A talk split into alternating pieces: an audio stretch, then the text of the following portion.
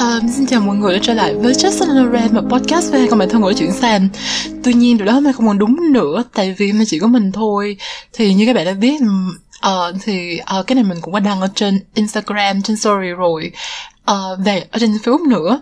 Nhưng mà để cho những bạn mà không biết thì tháng 5 uh, Quỳnh rất là bận cho nên là tháng này coi như là Quỳnh không xuất hiện trên uh, podcast này uh, thì nếu mà có tập mới thì chỉ có mình thôi.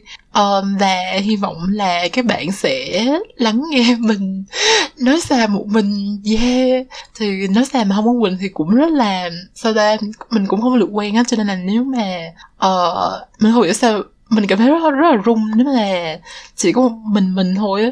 Cho nên nếu mà mình uh, nói vấp hay là nói sai hay cái gì đó thì mọi người uh, thông cảm ha um, thì hôm nay sao ta trước khi mà mà làm mà thu tập này mình cũng có hỏi ý kiến của mấy bạn là ờ, ở, trên Instagram là kiểu muốn nghe mình nói sao về chủ đề gì á.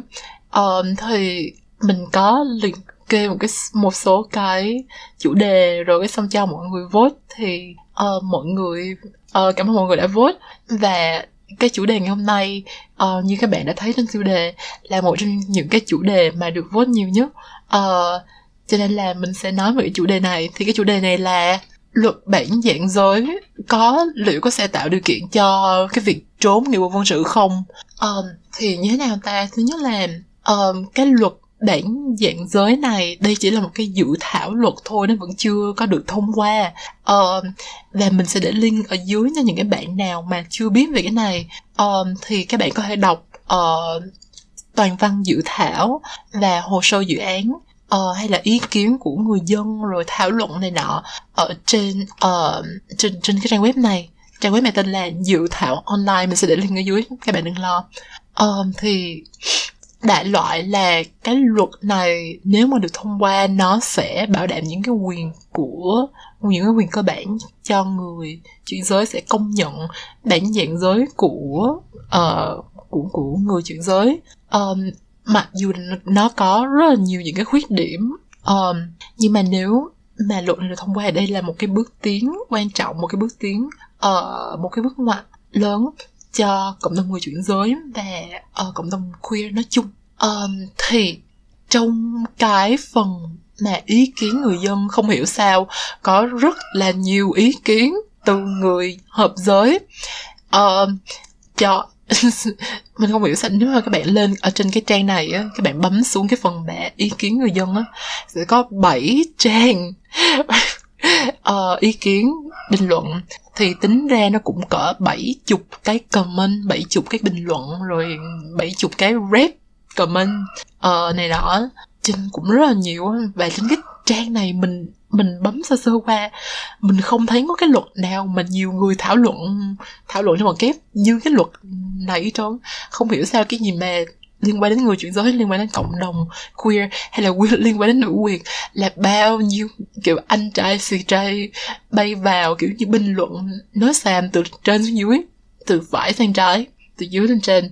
Rồi thì trong những cái bình luận mà ở sao kia tuyển người chuyển giới, thì có rất là nhiều cái luận điểm mà bị lặp đi lặp lại, lặp đi lặp lại. Và một trong những cái luận điểm đó là luật bản dạng giới sẽ tạo điều kiện cho trốn nghĩa vụ quân sự thì hôm nay mình sẽ trả lời cái câu hỏi này cái băn khoăn này của những anh trai CJ thì như thế nào ta? Chung là mình thấy có nhiều người quan tâm có vẻ như là quan tâm đến vấn đề trốn nghiệp quân sự. Um, nếu mà dự luật được thông qua cho nên mình sẽ bộc lộ suy nghĩ của mình. Thì trải nghiệm cá nhân của mình là một người chuyển giới nữ là những cái cơ quan cảnh sát quân đội những cái nơi khám nghiệp quân sự là nơi mà người chuyển giới nữ. Nói chung bị tấn công tình dục nặng nề nhất bị bạo hành tâm lý ghê gớm nhất và không ai làm gì. Và cái câu hỏi nó không nên là liệu người chuyển giới hay là liệu người hợp giới có uh, sẽ lợi dụng cái luật này để trốn nghĩa vụ quân sự không? Nó không nên là cái câu hỏi đó mà nó nên là cái câu hỏi liệu nghĩa vụ quân sự và các thiết chế đảm bảo cái quá trình này được thực hiện ví dụ cảnh sát rồi công an phường ủy ban nhân dân vân vân chừng nào mới dừng tấn công tình dục? Chừng nào mới dừng quấy rối tình dục? Chừng nào mới dừng bạo hành tâm lý người chuyển giới? Đó mới là câu hỏi. Và mình muốn tất cả những cái đề xuất liên quan đến nghĩa vụ quân sự của người chuyển giới phải được đặt trong cái bối cảnh cái hướng nhìn và cái cách uh, tiếp cận này. Nếu mà bắt đầu tiên nói chung là mình chúng ta phải chất vấn cái khái niệm nghĩa vụ quân sự ở đây. Có phù hợp không khi mà gọi cái đó là nghĩa vụ quân sự? Nhất là trong trường hợp của người chuyển giới. Nếu bắt người chuyển giới nam nữ hay là phi nhị phi nhị nguyên phải tham gia vào quá trình.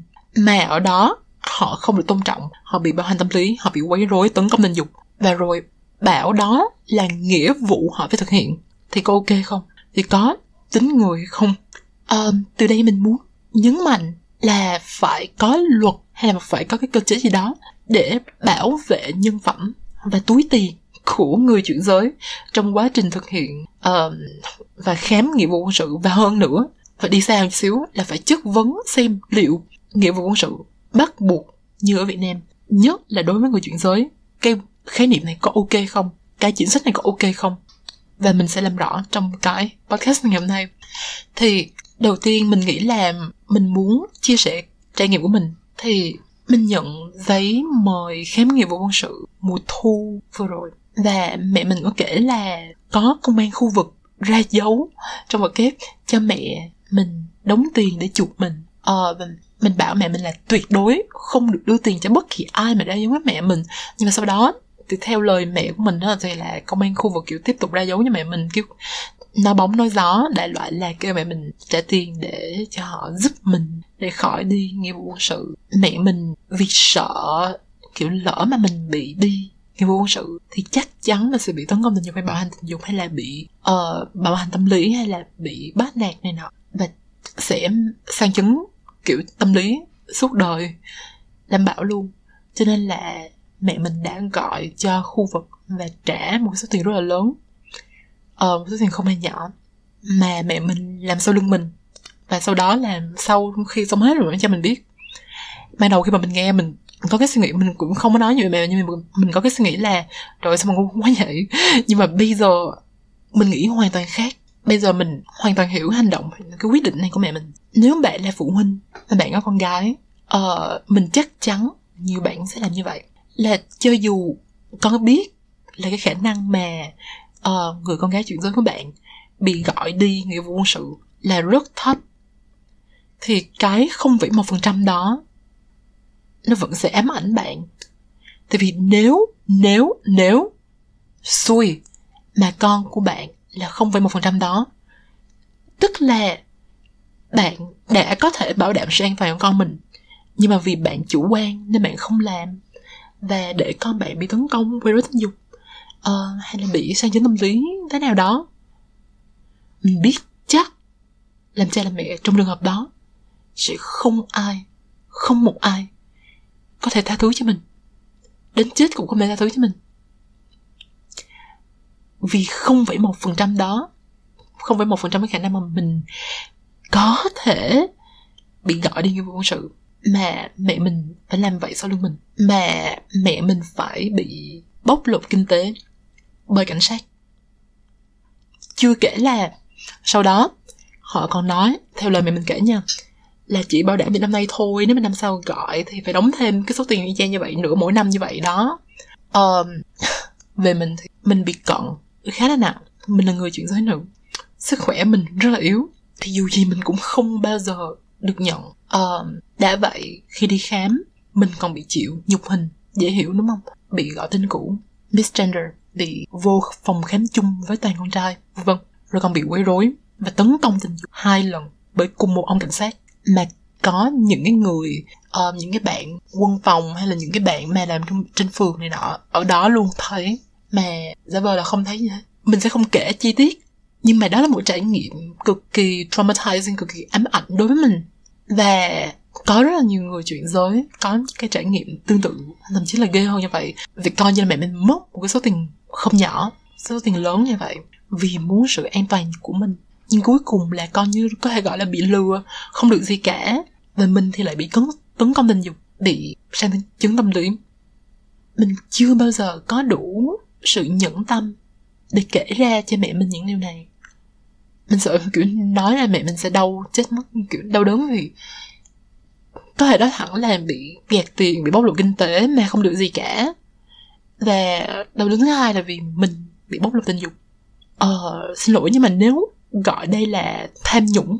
Mình không thể chấp nhận. Đây không phải tham nhũng. Chúng ta phải gọi nó bằng chính cái tên của nó. Đây là bóc lột. Nếu đây không phải bóc lột mình không biết cái gì mới là bóc lột. Họ không bóc lột kinh tế được mình. Một người có học và không dễ bị họ dụ đưa tiền này nọ. Thì họ bóc lột gia đình mình. Ờ, đây là mẹ mình. Một người chưa bao giờ đi học. Ở đây chúng ta thấy cái ở đây chúng ta thấy cái uh, cái uh, khía cạnh giai cấp của nó. Những cái người mà như mẹ mình thì sẽ rất là dễ bị rất là dễ bị bóc lột bằng cái hình thức này. Hơn là những người ở giai cấp cao hơn được đi học có giáo dục này nọ có được giáo dục này nọ. Và mình muốn nhấn mạnh sự độc ác trong cái hành động này trong cái sự bóc lột này là cái sự bóc lột này nó dựa trên mong muốn bảo vệ con cái khỏi bạo lực tình dục của cha mẹ. Trục lợi từ chuyện này với số tiền lớn như vậy gọi là bóc lột nhiều khi còn quá nhẹ. Rồi cái sự độc ác mà mang tính hệ thống thứ hai là khi mà mình chia sẻ câu chuyện này. Ví dụ là trên cái podcast này là mình đang tố cáo gia đình của mình. Ờ, ở đây là mẹ mình. Ờ, đúng không?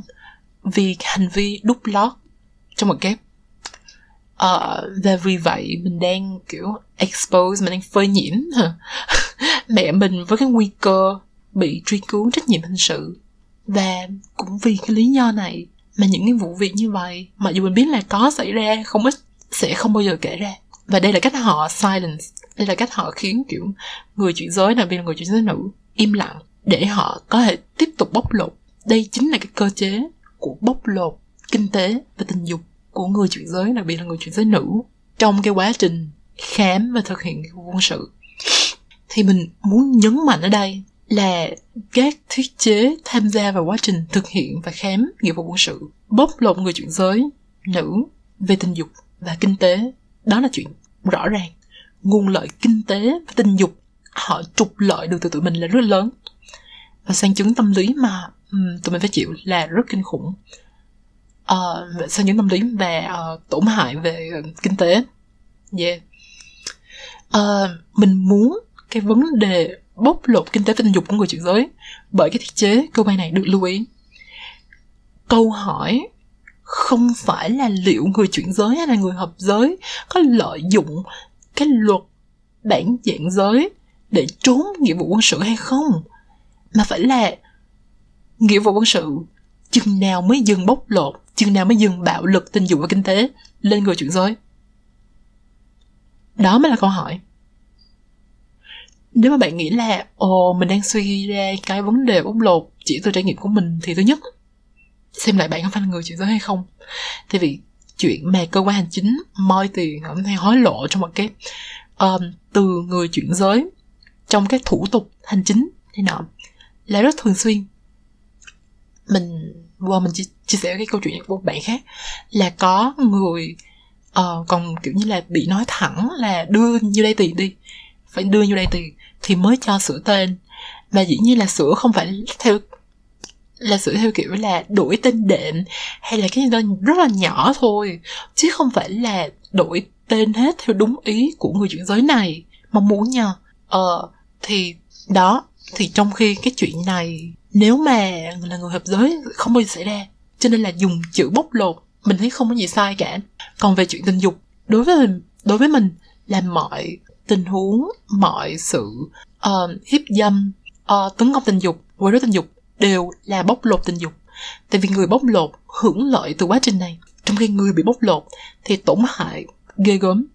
Không được hưởng lợi gì hoặc là nếu có thì không bao nhiêu so với cái nguồn lợi uh, mà kẻ bóc lột nhận được hay là so với cái tổn hại mà uh, người bị bóc lột phải nhận. Vậy cái giải pháp mà mình đề xuất là gì cho cái vấn đề nghĩa vụ quân sự này nọ đối với người chuyển giới. Uh, mình nghĩ là cái luật bản dạng bản dạng giới nên chú ý cái vấn đề bóc lột này là thứ nhất. Và cái giải pháp mình đề xuất ra đó là bãi bỏ bắt buộc nghĩa vụ quân sự bao gồm cả khám nghĩa vụ quân sự đối với người chuyển giới bất kể giới tính. Tại sao? Tại vì cho dù luật bản dạng giới có được thông qua thì ok phụ nữ chuyển giới sẽ không phải bị gọi đi nghĩa vụ quân sự hay khám nghĩa vụ quân sự và người chuyển giới nam thì ngược lại sẽ bị gọi đi nghĩa vụ quân sự hoặc là khám nghĩa vụ quân sự. Nhưng mà trẻ em thì như thế nào? Nghĩa vụ quân sự là từ 18 đến 25 tuổi. Nhưng mà khám phải trước đó cho nên là có nhiều bạn 17 tuổi mà uh, bị gọi đi khám là chuyện bình thường. Uh, tuy nhiên là theo dự thảo luật bản dạng giới thì điều kiện cá nhân được đề nghị công nhận bản dạng giới là từ đủ 18 tuổi trở lên. Vậy nếu một người chuyển giới nữ đề nghị công nhận bản dạng giới của mình sớm nhất có thể thì cũng phải mất một thời gian sau đó mới được. Vậy nếu bị gọi đi khám trước khi được công nhận bản dạng giới thì như thế nào? Cỡ 17, 18 tuổi mà bị chịu nhục hình bị và cơ và cái nguy cơ bị um, quấy rối hay tấn công tình dục trong cái quá trình khám thì bạn có thể tưởng tượng được tác hại như thế nào không? cho dù là bạn nói là ồ những cái trường hợp đó thì có thể nói với người ta là tình hình như vậy đó. Rồi qua lắm nên là mới cam kết là trong bao nhiêu lâu đó sẽ có cái giấy chứng nhận bệnh diễn giới gì đó. Thì đó vẫn là một trường hợp mập mờ một trường hợp mà luật pháp để cho mập mờ.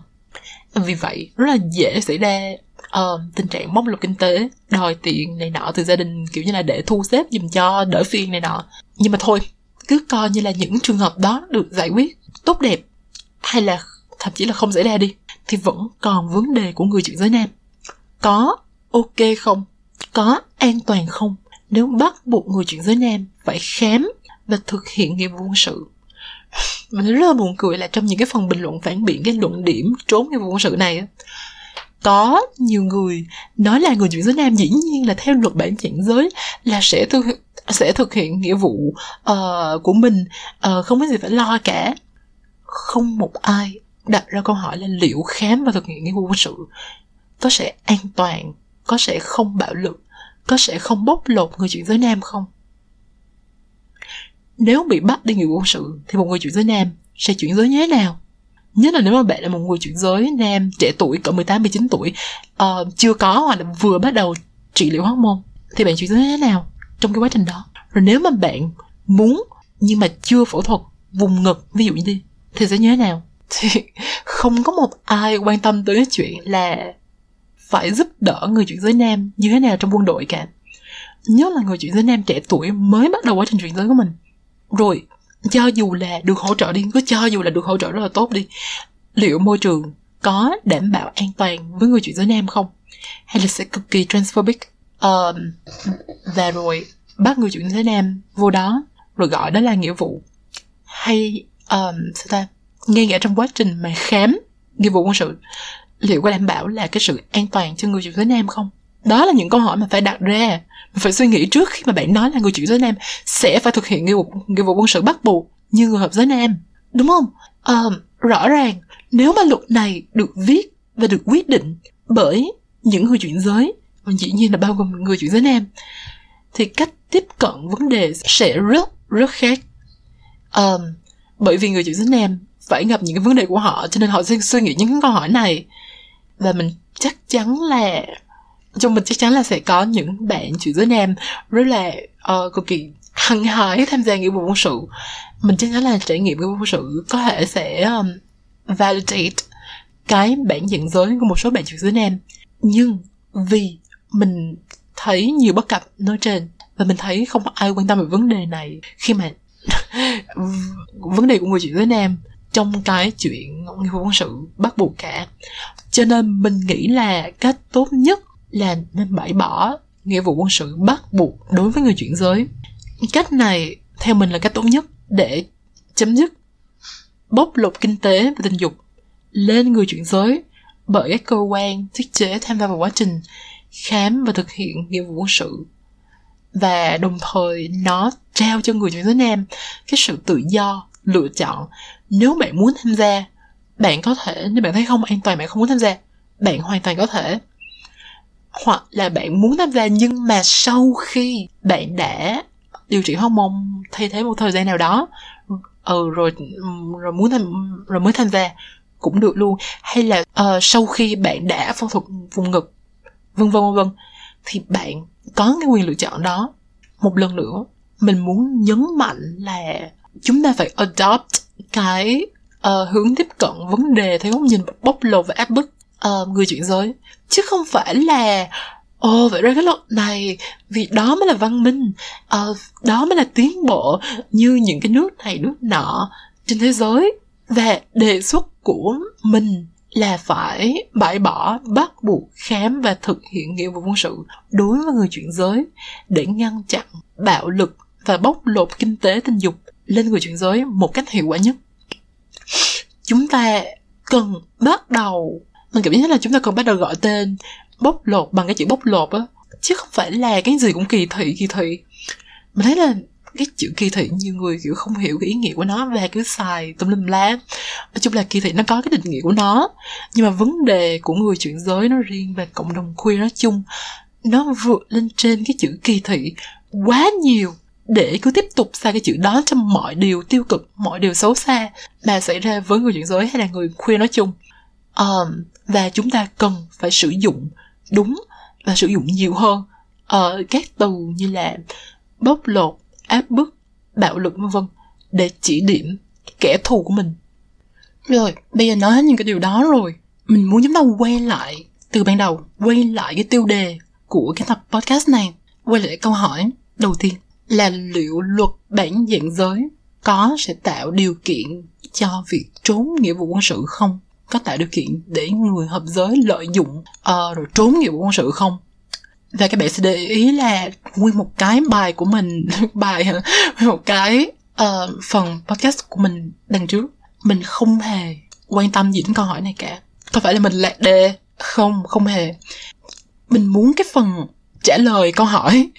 Tạm gọi nó như vậy đi. Ở đằng trước của mình nó được sử dụng như là một cái ví dụ cho cách cho cái cách mà bạn nên trả lời những cái câu hỏi như thế này những cái vấn những cái câu hỏi như thế này của uh, của những người bên cánh hữu. Mình sẽ gọi họ là cánh hữu tại vì họ là cánh hữu xin lỗi. Đây là một cái chiến thuật mà được cánh hữu sử dụng rất là nhiều. Gọi mình tạm gọi là kiểu như là non problem những cái vấn đề không tồn tại những cái vấn đề uh, những cái vấn đề không thực tế những cái vấn đề hư cấu những cái vấn đề tưởng tượng những cái vấn đề giả mạo. Um, họ sẽ đặt ra những cái vấn đề nhảm nhí giả mạo không tồn tại trong thực tế và họ sẽ khiến bạn mất thời gian với nó. Ví dụ như cái vấn đề luật bản dạng giới và tạo điều kiện cho kiểu trốn nghĩa vụ quân sự đây không phải là một vấn đề có thật. Đây là một cái vấn đề nhảm nhí không hề tồn tại và mình không cần giải thích tại sao chúng ta không cần phải engage trong cái câu hỏi này. Không có một người đàn ông hợp giới nào chuyển giới thành con gái để trốn nghĩa vụ quân sự cả. Không hề. Họ sẽ đưa tiền hay thế nào đó du học hay thế nào đó. Không có ai rảnh để mà chuyển giới để uh, trốn nghĩa vụ quân sự cả. Nó rất là nhảm nhí này một cái vấn đề không hề tồn tại. Tuy nhiên uh, mình cảm thấy là cái này không phải là nói là một kiểu như mình có kinh nghiệm gì uh, hơn ai nhưng mà mình cảm thấy là có rất là nhiều người ở Việt Nam rất là ngây thơ đối với những cái chiến thuật này của cánh hữu. Một cái ví dụ là ở trên cái trang dự dự thảo online này um, kiểu có những cái người um, thực sự luôn là cánh hữu những cái người um, bảo thủ những cái người kỳ thị người chuyển giới. Và họ nói là họ đưa ra cái luận điểm là uh, cái luận điểm mà lợi dụng cái luật này để uh, uh, trốn nghĩa vụ quân sự. Và có rất là nhiều um, người phản bác lại cái luận điểm này một cách rất là ngây thơ. Uh, xin lỗi nhưng mà nó ngây thơ. Bằng cách kiểu như là engage uh, và kiểu đối thoại với những cái người bigot này uh, trong cái trong cái vấn đề này. Ví dụ như là một cái comment của bạn Nguyễn Hoàng Long mình sẽ đọc ra. Ờ, bạn này nói là chuyển giới không tạo điều kiện cho hành vi trốn tránh nghĩa vụ quân sự. Và bạn uh, nói là cái chuyện này nó um, không thực tế đúng. Rồi bạn có viết rất là dài bạn có uh, trích dẫn uh, khuyến nghị của liên hợp quốc về dự thảo chuyển đổi giới tính tại Việt Nam ở trang này trang nọ rồi nói là như thế này thế nọ. Rồi hay là cái bộ công cụ nhận dạng giới uh, nhân dạng giới hợp pháp tại châu Âu. Rồi nói là không có uh, uh, mối liên hệ giữa trốn tránh nghĩa vụ pháp lý với việc chuyển đổi giới tính. Rồi đưa ví dụ um, Argentina là ở Argentina cũng có cái luật uh, tương tự như luật bán dạng giới này nhưng mà không có cái chuyện là ai uh, gian lận gì cả. Uh, rồi nói chung là bạn viết rất là uh, sao là bài bản rất là uh, khoa học đi. Nhưng mà mình xin lỗi đây không phải là cách mà chúng ta trả lời những câu hỏi này. Và lý do tại sao thì bạn uh, chỉ cần đọc tiếp là bạn có thể thấy là dưới cái phần uh, dưới cái bình luận này có một cái trả lời của một cái người transphobic và họ nói là nguyên cái bài dài như vậy đúng không? Với dẫn chứng dài như vậy và họ chỉ cần trả lời hai câu. Xin thưa với bạn rằng Argentina có hệ thống pháp luật, văn hóa hoàn toàn khác Việt Nam và nước này cũng không áp dụng nghĩa vụ quân sự bắt buộc như Việt Nam. Vậy nên việc đưa Argentina ra để lập luận việc chuyển giới sẽ không gây ra trốn nghĩa vụ quân sự là hoàn toàn sai điều kiện khác nhau thì sẽ cho ra kết quả khác nhau chứ không thể giống được. Nói chung là rất là xàm. Rồi sau đó như thế nào? Bạn long lại trả lời cái comment này bằng một cái comment rất là dài và cũng rất là thuyết phục và rất là um, sao ta rất là bài bản nữa. Nhưng mà kết quả như thế nào? Cái cái comment transphobic lại được nhiều cái lượt like nhất. 145 lượt like thời điểm mà mình đang xem. Yeah. Uh, và tại sao mình nghĩ là cái cách trả lời này nó không phù hợp và nó ngây thơ? Nhất là nó không bạn bạn này không hiểu cái chiến thuật của cánh hữu đó là bịa ra những cái vấn đề không tồn tại những cái vấn đề nhảm nhí những cái vấn đề mà hư cấu để đánh lạc hướng mọi người khỏi cái vấn đề thật sự. Ví dụ như nghĩ ra cái vấn đề trốn nghiệp quân sự để đánh lạc hướng mọi người khỏi cái vấn đề thật sự là gì? Là bóc lột tình dục và kinh tế của người chuyển giới trong cái quá trình khám và nghĩa vụ uh, và thực hiện nghĩa vụ quân sự. Và một khi mà bạn đã engage với cái câu hỏi mà họ đặt ra là bạn đã thua rồi tại vì cái mục tiêu của họ không phải là để tranh luận để tìm ra lý lẽ. Đây là những người không hề quan tâm đến lý lẽ, những người không hề quan tâm đến khoa học. Cái mà họ có, cái lý lẽ mà họ có là transphobia, là kỳ thị. Người chuyển giới hay kỳ thị cộng đồng queer nói chung, cái lý lẽ mà họ có là họ muốn giữ cái status quo, cái hiện trạng của xã hội hiện hiện nay. Đó là cái sự áp bức, sự bóc lột của người chuyển giới hay là người queer nói chung và cho dù bạn có trả lời thuyết phục cỡ nào họ có thể là họ chỉ cần nói bậy nó bạ này nọ. Ờ Argentina ờ, khác Việt Nam về kiểu văn hóa khác cho nên là ờ, điều kiện khác thì sẽ cho ra kết quả khác nhau không thể giống được. Đất nước nào mà không khác nhau. Họ những cái lập luận của họ rất là xàm và bạn sẽ không bao giờ có những cái số liệu về oh không có ai uh, sao là lợi dụng uh, luật bản dạng giới ở nước nào nước này nước nọ để trốn tránh nghĩa vụ quân sự. Tại vì đó không phải là một vấn đề có thật đó là một cái vấn đề hư cấu đó là một cái vấn đề nhảm nhí mà họ bịa ra cho nên sẽ không bao giờ có cái số liệu về cái chuyện đó tại vì đó không phải là một vấn đề thật cho nên không có ai rảnh mà đi làm số liệu một cái vấn đề nhảm nhí một cái vấn đề không có thật để làm gì cả. Và đó là cái chiến thuật của họ là bạn phải nhận ra đó là chiến thuật của họ và không bị mắc lừa.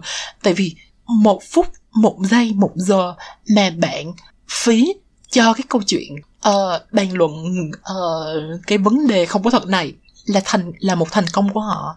Tại vì bạn càng bàn cái vấn đề nhảm nhí không có thật này là bạn càng mất thời gian để không bàn những cái vấn để không thể bàn được về những cái vấn đề có thật là bạn bị đánh lạc hướng. Uh, và cho dù là bạn có uh, thuyết phục họ đi. Họ sẽ luôn có thể bịa ra chế ra những cái vấn đề không có thật khác. Một ngàn vấn đề không có thật khác. Và bạn sẽ làm gì? Đi tìm hiểu cái vấn đề đó. Ngồi một tiếng trước máy tính đọc những cái nghiên cứu để phản biện lại. Rồi sau đó họ sẽ nghĩ ra vấn đề khác nhiễm nhí nữa. Rồi bạn sẽ làm gì? Tiếp tục như vậy. Ừ, đây không phải là cái mà chúng ta nên làm. Dĩ nhiên bạn có thể sao ta incorporate những cái kiến thức đó những cái um, argument đó vô cái phần trả lời của mình. Nhưng bạn phải trả lời như thế nào để đem cái vấn đề nhảm nhí của họ và trừng cái sự nhảm nhí của họ và đem cái vấn đề trở về vấn đề thật? Chứ không phải là chứ bạn không thể nào sao ta chỉ trả lời theo cái kiểu là họ đặt ra vấn đề và bạn trả lời vấn đề đó là không là là là vấn đề này không thực tế là xong. Ví dụ như là cái câu trả lời của mình ban nãy. Mình không hề mất thời gian trả lời cái câu chuyện cái vấn đề nhảm nhí vấn đề không có thật của họ. Vừa vào chúng ta có thể tập trung tấn công vào vấn đề thật. Nêu tên nó ra sử dụng từ ngữ từ vựng mới mà uh, vạch trần cái vấn đề tốt hơn. Uh, sau đó chúng ta có thể phân tích nó theo cái góc nhìn thực tế hơn. Ví dụ như là mình đưa ra trải nghiệm cá nhân của mình phân tích cái trải nghiệm đó theo cái góc nhìn uh, bóc lột kinh tế và uh, tình dục. Và sau đó chúng ta có những cái uh, đề nghị về cách bàn vấn đề là một đề nghị về đề xuất luật đề xuất uh, cái hướng nhìn. Ví dụ như nãy mình đề xuất là cái chuyện mà bãi bỏ bắt buộc uh, nghiệp quân sự bao gồm khám nghiệp quân sự đối với người chuyển giới.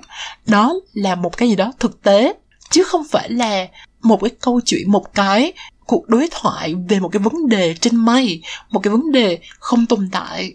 Chúng ta cần phải tấn công ra những cái gì đó thực tế. Thì mình nghĩ là cái chuyện là thứ nhất là quay về cái vấn đề thực tế là một cái vấn đề có thật là một chứ không bàn về cái vấn đề nhiễm nhí của họ. Thứ hai là phải có thứ ba cái hướng nhìn thích hợp. Thứ ba là phải có cái đề xuất uh, thực tiễn ví dụ như là mình có nói là về cái chuyện là uh, bãi bỏ cái việc bắt buộc nghiệp vụ quân sự rồi khám nghiệp vụ quân sự á uh, cho người chuyển giới là như vậy. Và như thế nào ta? Và mặc dù là mình không hề trả lời cái câu hỏi là tại sao uh, là liệu luật bản chuyển giới có tạo điều kiện cho trốn nghĩa vụ quân sự không? Mình hoàn toàn đã sao ta thuyết phục mọi người. Mình có thể thuyết phục mọi người và mình có thể dẫn mọi người đến cái vấn đề có thật hơn. Khi mà người ta nghe cái vấn đề mà có thật người ta hiểu. Mình nghĩ ờ uh, sao ta nó nó đem người ta kiểu down to earth kiểu như là cái vấn đề uh, không phải là conceptual không phải là về khái niệm trên mây này nọ mà là về những cái gì có thật xung quanh người ta. Không phải là những người chuyển giới không mà là gia đình của họ ba mẹ của họ. Cái chuyện mà ba mẹ bảo vệ con cái hay là cái chuyện mà yêu thương người trong gia đình uh, không muốn họ bị bóc lột là chuyện mà ai cũng có thể relate ai cũng có thể cảm nhận được. Chúng ta phải chúng ta cần phải sao ta phải thấy những cái điều đó và đem những cái yếu tố đó vào cái uh, cái strategy cái um, cái chiến thuật của mình và không thể để bị đánh lừa bởi những cái chiến thuật nhảm nhí những cái chiến thuật mà uh, ví dụ như là chiến thuật bịa ra những cái vấn đề không tồn tại của cánh hữu. Chúng ta không thể để bị lừa như vậy. Tại vì một khi mà chúng ta đã bị lừa giống như là bạn mình bạn ờ, bạn hoàng long này uh, mặc dù là bạn có kiến thức nhiều bao nhiêu một khi mà bạn đã engage với cái conversation đó cái câu chuyện đó cái cái gì ta cái cuộc đối thoại đó là coi như bạn đã thua rồi. Kiểu như là kiểu như là một phút bạn mất để debunk họ uh, hay là để trả lời câu hỏi mà họ đặt ra mà không sao ta? Đem cái câu đem cái câu chuyện trở về cái uh, cái vấn đề có thật là một phút vô nghĩa một phút lãng phí một phút bị đánh lạc hướng. Và đó là thành công của họ đó là thành công của cánh hữu. Đó là literally đó là chiến thuật của họ. Và cái chiến thuật này họ sử dụng rất rất là nhiều. Ví dụ như là một cái vấn đề mà không có thật nữa mà họ hay sử dụng. Uh, chống lại người chuyển giới. Đó là cái chuyện mà người chuyển giới nữ uh, sử dụng uh, cái gì ta cái toilet hả? Ừ cái toilet uh, phụ nữ. Kiểu như là họ nói ô nếu mà có cái luật này thì kiểu như là người đàn ông nào cũng có thể nói là mình là người chuyển giới cái xong vô toilet nữ xong hiếp dâm phụ nữ.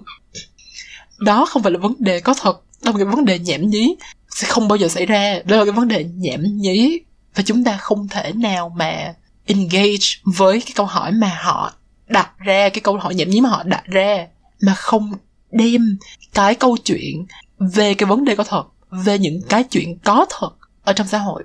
Và yeah thì đó là cái cách mà mình mình nghĩ là chúng ta uh, nên cẩn thận với cái tactic với cái chiến thuật này của cánh hữu. Và chúng ta nên trả lời theo cái cách mà như mình trả lời. Kiểu như vậy.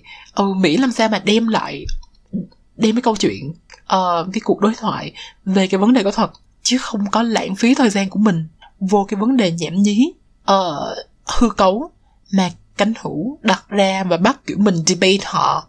Đó mình chứ mà mình không có rảnh để mà làm cái chuyện đó. Và kiểu như là như thế nào ta? Và yeah, nói chung là như vậy mình mình nghĩ là các bạn nên sao ta tìm hiểu một chút xíu về những cái chiến thuật để những cái chiến thuật mà họ sử dụng thì mới có thể đánh bại được họ. Yeah. Um, và chúng ta cũng nên rất là đề phòng cái tư tưởng là chỉ cần lý lẽ uh, sắc bén này nọ là có thể thay đổi mọi người cũng có thể mang lại um, kiểu như là um, công lý.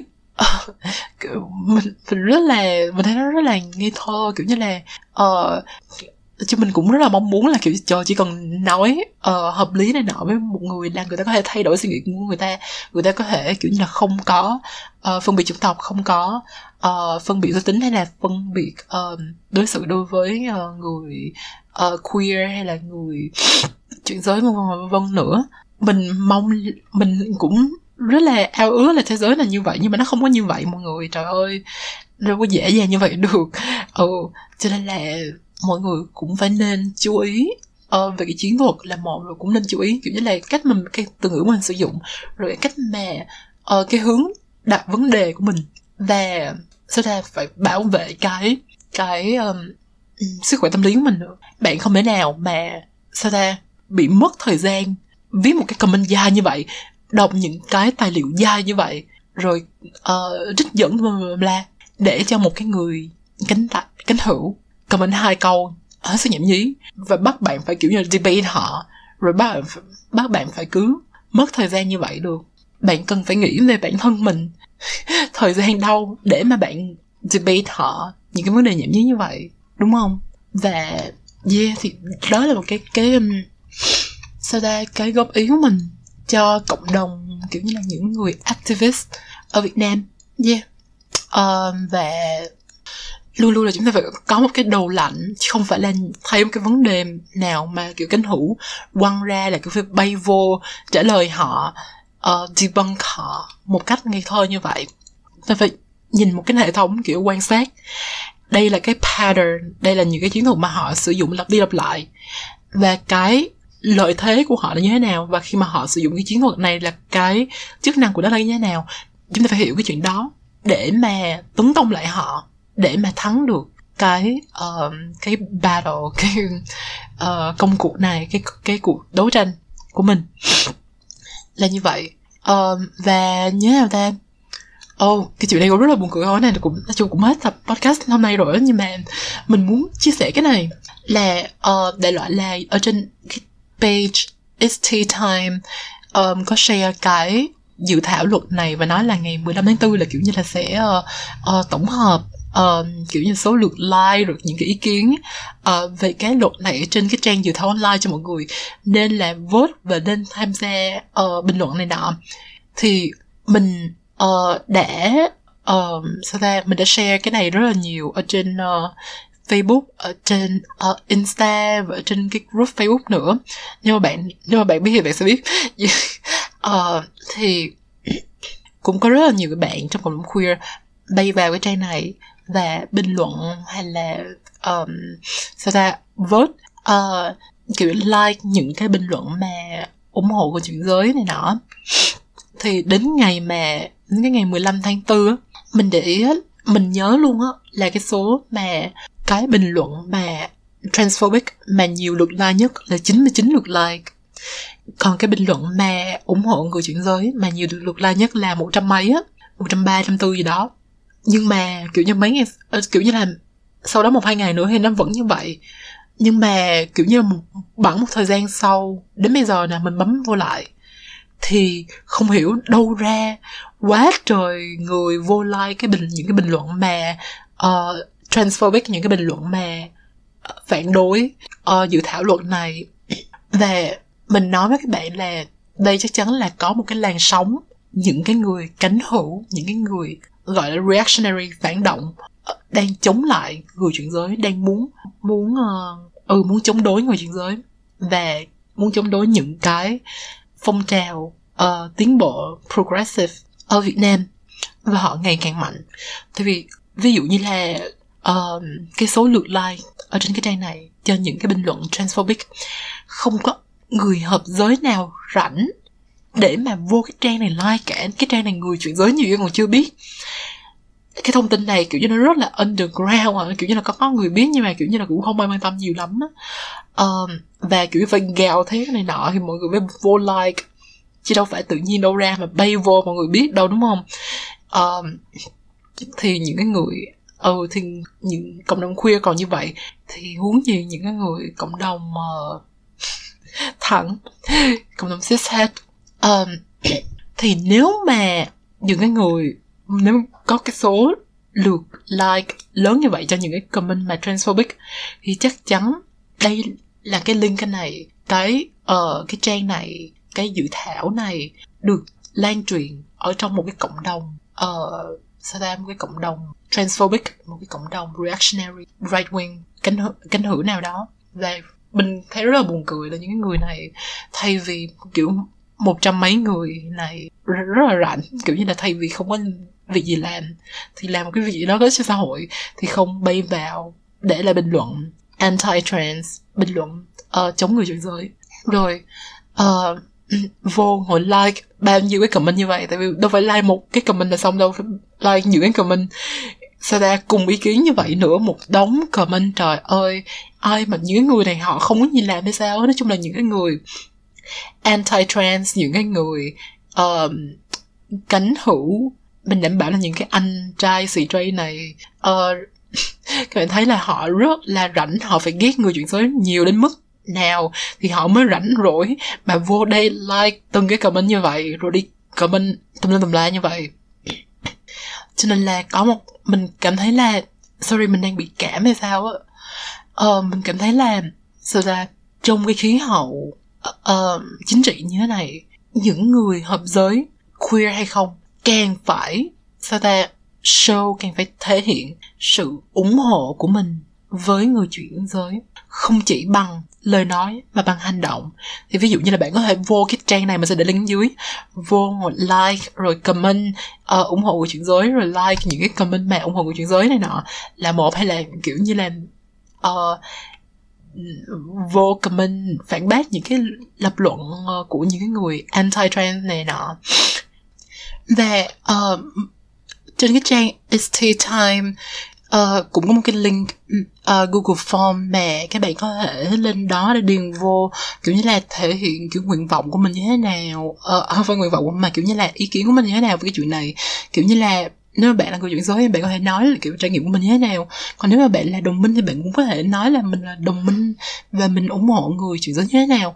Và cái Google Form này thì nó dĩ nhiên nó không có vote này nọ rồi nó chỉ là cái ý kiến của bạn như vậy thôi và người ta sẽ uh, chuyển lên uh, uh, chú uh, Nguyễn Anh Chiến đó mà có thể là người ta sẽ cân nhắc những cái điều mà bạn uh, thể hiện ra trên đó. Yeah cho nên đó cũng là một cách mà bạn có thể uh, ủng hộ bằng lời nói.